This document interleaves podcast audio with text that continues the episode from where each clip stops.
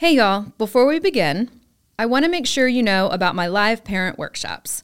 One Friday a month, I host a live virtual parent workshop on topics related to raising neurodivergent kids and teens. We cover topics like how to talk to your child about their diagnosis, how to support negative self talk, and navigating school for your child. You can register for workshops one at a time, or you can become an all access subscriber on Substack for instant access to all the workshops and replays. To browse the workshop library and subscribe, go to learnwithdremily.substack.com and click Parent Workshops. Hey, y'all, before we begin, if you're a school administrator who loves watching your teachers and students thrive, but you feel your staff needs more training to meet the needs of such a diverse group of learners, I am here for you. I am now offering professional development for pre K through eighth grade educators, both in person and virtually. For more information about pricing and scheduling, go to learnwithdremily.com slash schools to get started.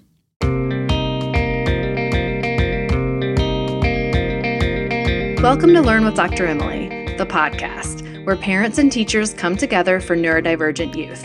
I'm your host, Dr. Emily King, child psychologist and former school psychologist, and I am on a mission to help everyone understand that nurturing neurodivergent children isn't about changing them, but about changing us.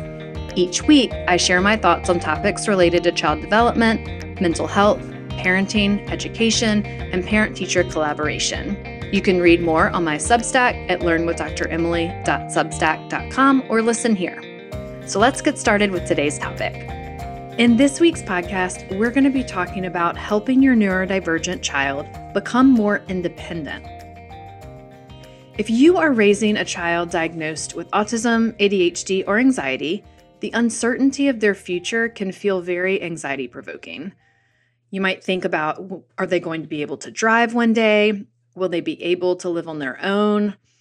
How can we figure out what makes them happy and, and will they be happy?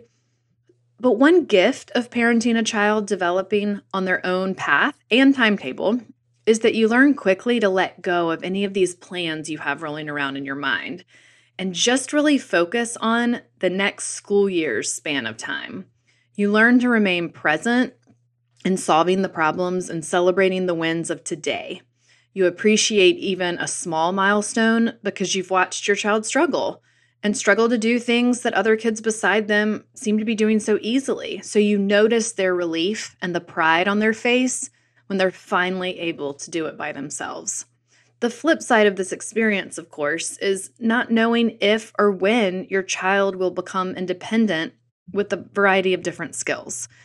Honestly, no parent knows for sure what the future holds for their child.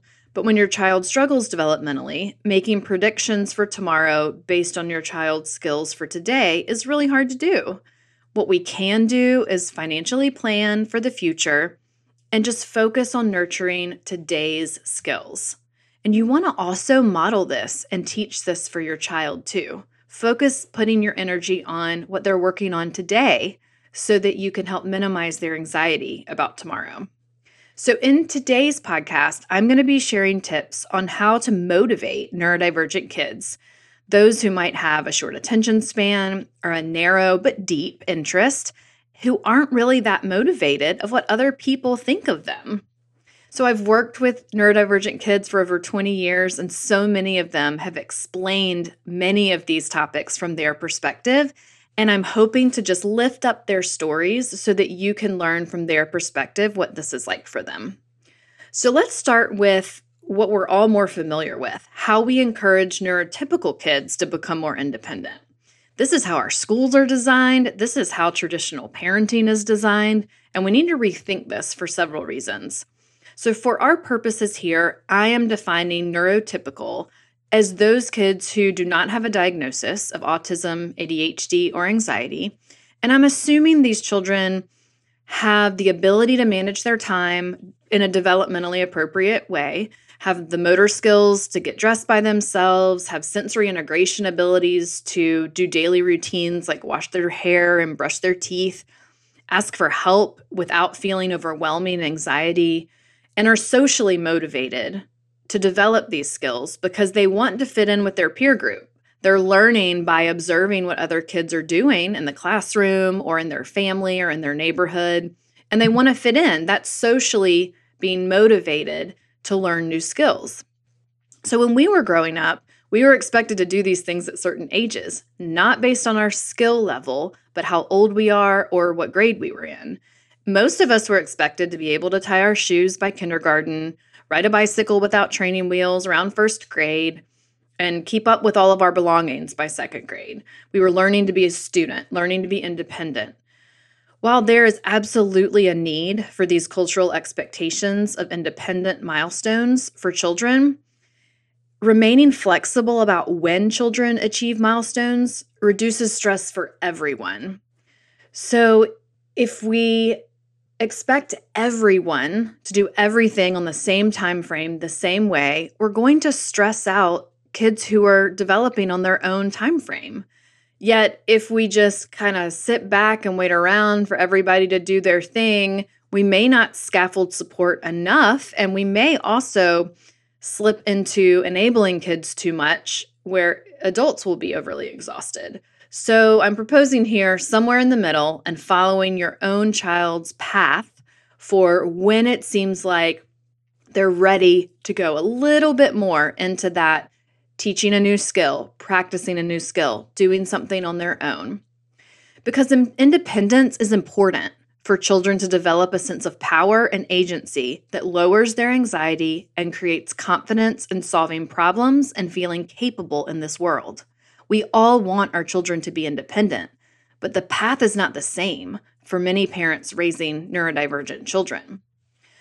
So, why do neurotypical expectations not work for neurodivergent kids?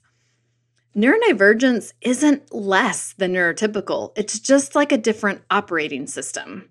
We wouldn't expect to run something on a Mac that was built for Windows and vice versa. So many children diagnosed with autism have a deep interest and are less interested in what everyone thinks of them and more interested in what others thinks about their interests. It's just a different operating system. They're often not socially motivated to maybe be on time or to look or smell nice or have their schoolwork in order. It's just not as important to many of them. So, an adult telling them they need to do something because it's expected or it's important to the adult does not make an impact. It's not important to the kid. So, they're not as socially motivated. Many children with an ADHD diagnosis are not motivated by grades because there's delayed gratification in grades. It's hard to feel the finish line when your attention span is just for the right now. The finish line is too far away if they can even sense it at all. So we have to break things into smaller chunks for kids with shorter attention spans. When raising a child with anxiety, you may have noticed that encouraging independence actually increases their stress because it's safe at home with help from all these people at home that I trust most. The world is full of mistakes to be made. So, if you want to go back and listen to my podcast on mistakes, this would be a good spot. If you are parenting a child with lots of anxiety about trying to push themselves outside of a comfort zone of doing things the same way, or if they're perfectionistic about things, or if they must have it done right, they may be fearful of mistakes and they won't stretch and learn new skills until we help them conquer that fear. So, here are some tips for motivating your neurodivergent child. As I said, over the years working with neurodivergent kids and families, I've talked with so many kids and teens who have explained their perspective on adults trying to get them independent. And I've noticed some patterns emerge when working on building independence with some common roadblocks related to growing up as an autistic kid or teen with ADHD or anxiety, learning differences, twice exceptionality, anything that your child might be struggling with. We have to jump into their shoes and do the perspective taking from their perspective and help them express what's hard, what's getting in their way, and notice what is working so we can try to do more of that and generalize what is working to other areas. So, here are my top five roadblocks I've noticed and some quick tips for you. Number one is hygiene. So, hygiene involves a lot of sensory processing. So, we have to make hygiene tasks positive. We have to make it a positive sensory experience. So, many children and teens on the autism spectrum have told me that they're not socially motivated to look nice or smell nice for other people. It's just not that important to many of them. Many also hate the sensory demands of anything involving brushing or washing. So try this. Think about what does feel good to your child or your teen. Is having clean hair less painful due to fewer tangles? Is there an outcome about hygiene that actually is better that you can help your child understand? Does being clean make their skin feel less itchy? Does wearing clean clothes feel less itchy? Or does wearing something two or three times feel more comfortable? And then you have to come up with a plan for trading those things out so you can wash laundry. Many kids I work with have favorite things favorite shorts, favorite shirts, favorite socks.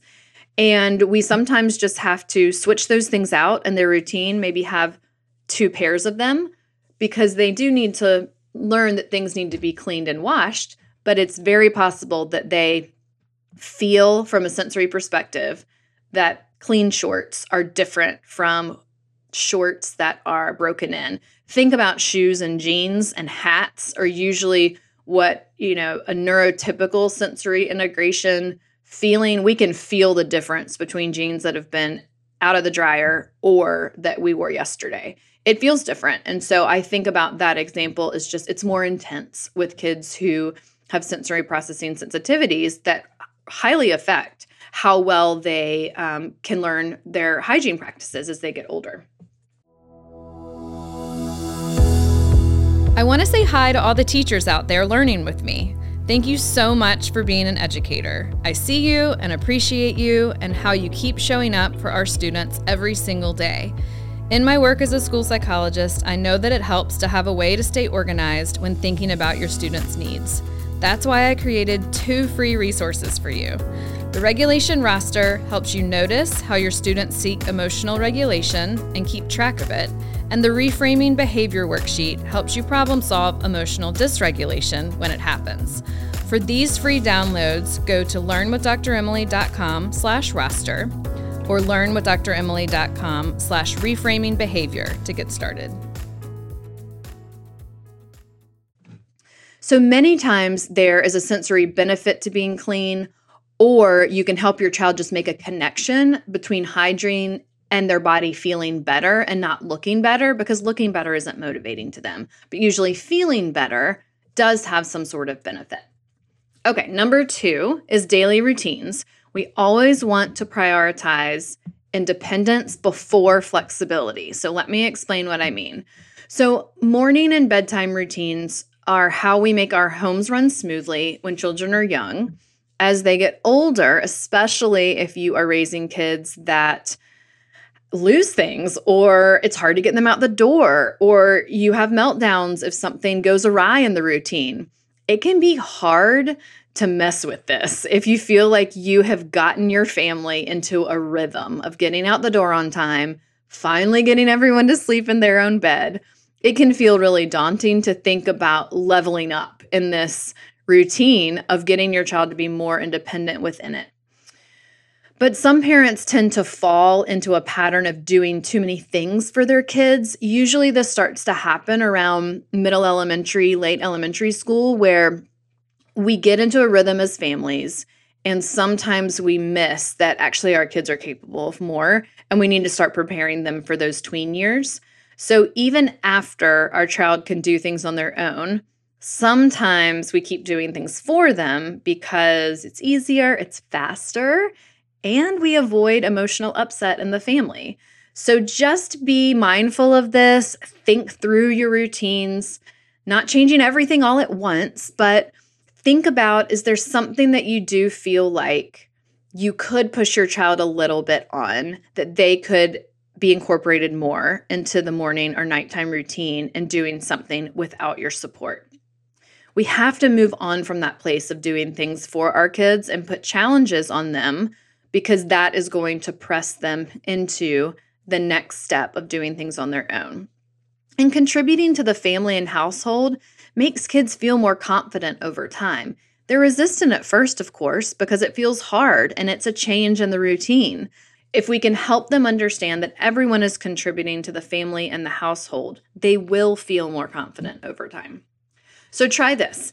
Always prioritize their independence over flexibility. So I know that you would like for your child to wear a variety of clothing and eat a variety of foods, but many neurodivergent kids are able to become independent with their skills before they are able to become flexible with their skills.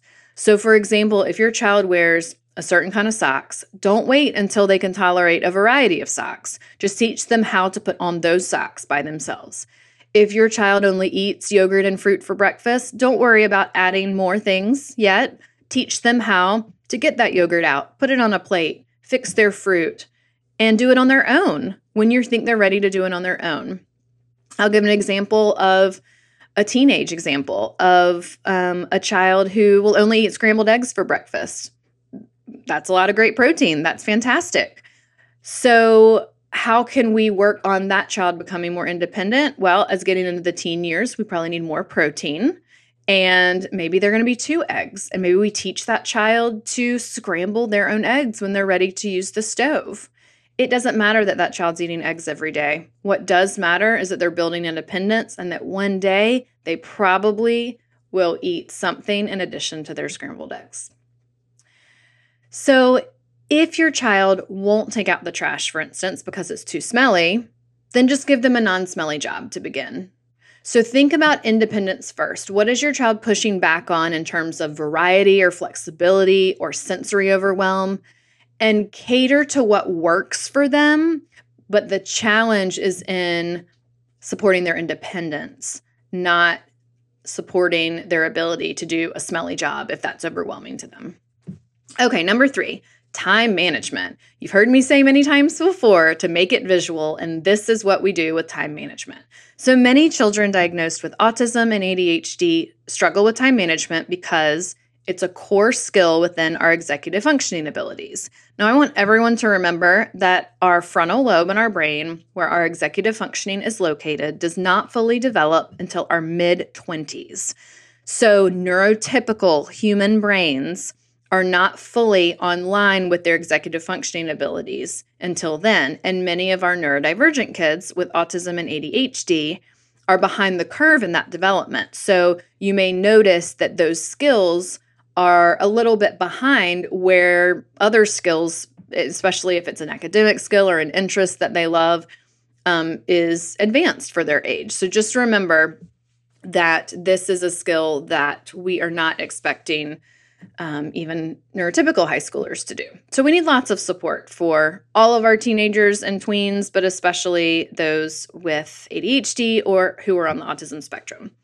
So many adults with ADHD um, have explained to me and will tell me that they continue to use lots of visual supports through apps, calendar systems, alarms that keep them on track.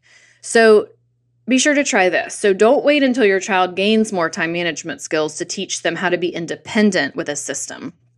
Find a system that works for their brain. Does it need to be visual? Are they into calendars? Are they into dates? Well, then use that. Are they into whatever they're into? Incorporate their interests and teach them how to do it independently. For younger children, you can create a daily or weekly routine or list on whiteboards posted in prominent places in your home. If you just keep referring your child back to the schedule or list every time they ask, What are we doing today? What time are we going here? They will eventually stop asking you and they will just solve their own problem because they will go look at it right away. And the other thing you can do is ask their teacher what's happening in the classroom. Teachers are incredibly structured. They have to be because they're managing a classroom full of children. They would not have time to answer all the questions about the daily schedule. So they have systems in place. So ask your teacher what your child is capable of doing independently so that you can recreate a successful system from school into your home. Number four, keeping track of schoolwork. We have to teach our kids how to make a work plan. So, kids who are not on the autism spectrum and do not have ADHD usually figure this out by following just what the teacher says and having some sort of system or plan. But as we think about time management within the context of school and schoolwork, once our neurodivergent kids reach about fifth grade, teachers will start talking about how to keep up with multiple classes, multiple notebooks, multiple subjects. And in preparation for middle school, we will start talking about the independence of that.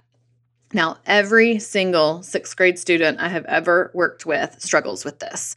An added pain point for many parents right now is the hybrid online and paper system that many schools are using. I could probably do an entire podcast just talking about the variability in all the systems that we're using right now for kids and how it's confusing for parents of middle schoolers. So, for now, try this.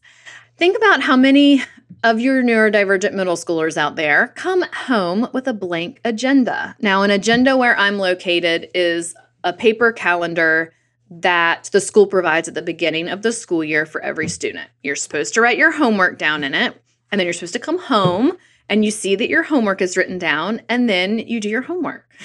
So, when we were in school, if your homework wasn't written down in the agenda from the board in class, we wouldn't know what to do. So, we were motivated to write it down so we knew later what to do. Now, students can check their assignments online. So many, many middle schoolers tell me, What's the agenda for? What's the purpose? I don't get it. I can just check it online when I get home. For neurodivergent tweens who may be able to understand all the content taught in class, but have the executive functioning skills, potentially of a younger child, I find it's helpful to literally teach them a system that works for their brain. And this is how I incorporate the paper agenda and the online scheduling that many teachers are using for tasks to complete and for homework assignments. So sit down with your child after school and look up all the assignments online and talk through how many days it will take to do each one. And then use the agenda or any calendar planner that you have to map out when they're going to actually do the work. So, this way, you're using both. You're using the online assignment list that teachers are giving and it has a purpose. And then you're using the paper agenda or calendar to map it out, and that has a purpose. And then your child has a work system. Now, many parents have to do this lots at the beginning of middle school, at the beginning of kind of fifth grade, sixth grade, seventh grade. The goal is to get your child more independent with this skill by the end of middle school. And many kids are independent with this. Many neurotypical children are independent with this by the end of elementary school. And for kids that I work with, kids um, on the autism spectrum who are in mainstream classes and able to do um, general education curriculum but have these executive functioning weaknesses, they need a whole several years of practice of this work system for themselves. Okay, number five self advocacy teaching kids when, who, and how to ask for help. So, none of us is solely independent. We rely on all kinds of professionals to help us out along the way. I can't service my own car or fix my kid's broken arm. I also know that I'm not the person who should be helping my kids with high school math. So we have to learn at some point what are the limits to our own skills, even as adults? What are the limits to our skills as we're growing up? And what are the limits to our independence of those skills? Maybe we can do something in a group that we can't do by ourselves, or vice versa. So, what are the limits to these things, and when, who, and how do we ask for help? Asking for help is a skill we have to teach. So try this for neurodivergent kids with social communication weaknesses or social anxiety, like they know what to say, but they're worried about saying it. They're worried about being judged or being embarrassed, but they know what to say. Social communication weaknesses are more about not knowing what to say or missing out on the opportunity to say it. We have to think about outings in our community as practice for these. So, for example, if you were to go to the same restaurant over and over again, you could help your child become familiar with it so that they don't have to filter everything through a sensory processing emotional feeling every time they go to a new place. They know the layout of the restaurant, they know the sounds, they know the lighting, they know all these things already. So, all that they are working on when you go to a restaurant, if they're familiar with the setting, then is ordering, asking for extra napkins, asking for a refill on a drink. That's all they're working on. And that can really help them practice self advocacy. So, again, we want to focus on their independence more than variety here. I would rather a teen know how to order, pay, and ask for a refill at a restaurant than not be able to do any of those things at a bunch of different restaurants. So, I'll leave you with this thought today. The goal is not for your child to do things in a neurotypical way. The goal is for your child to do things independently and the way that they feel successful and then feel proud of themselves.